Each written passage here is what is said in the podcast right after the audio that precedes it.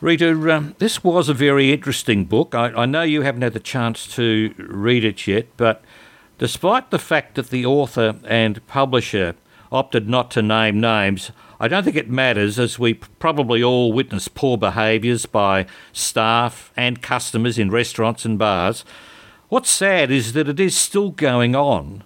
Despite the focus on mental health, especially post pandemic, the period Jess writes about is actually before the pandemic.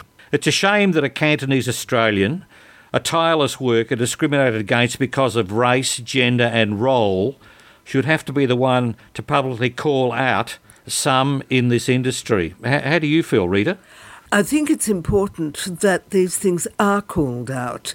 It would be interesting to see how much has changed since the pandemic a lot has changed, I think, because uh, so many people have got out of the industry for various reasons, because of bad behaviour, uh, because of bad diners. I think diners are still behaving badly in some cases. What I'm aware of at this end, I've been talking to people who've kept who kept on all their staff during the pandemic and who made sure that they were okay and that everyone had enough to eat. Because there were lots of students, for instance, who weren't getting any uh, additional payments and who were really facing tough times.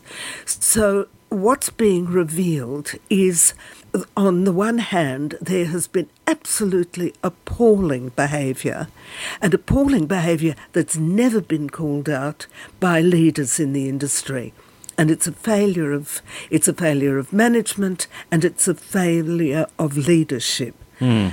But individually, I think there are there have been a number of people who have been excellent leaders and managers.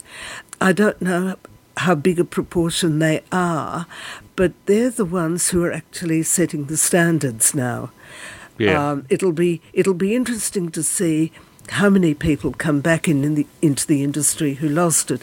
The other thing is that it's now, in some ways, a much more manageable industry because so many people are running on shorter hours. Yeah. So there's less need for people to do 70, 80 appalling hours a week. Absolutely. Well, I guess we'll watch and uh, watch and wait with interest, uh, Rita.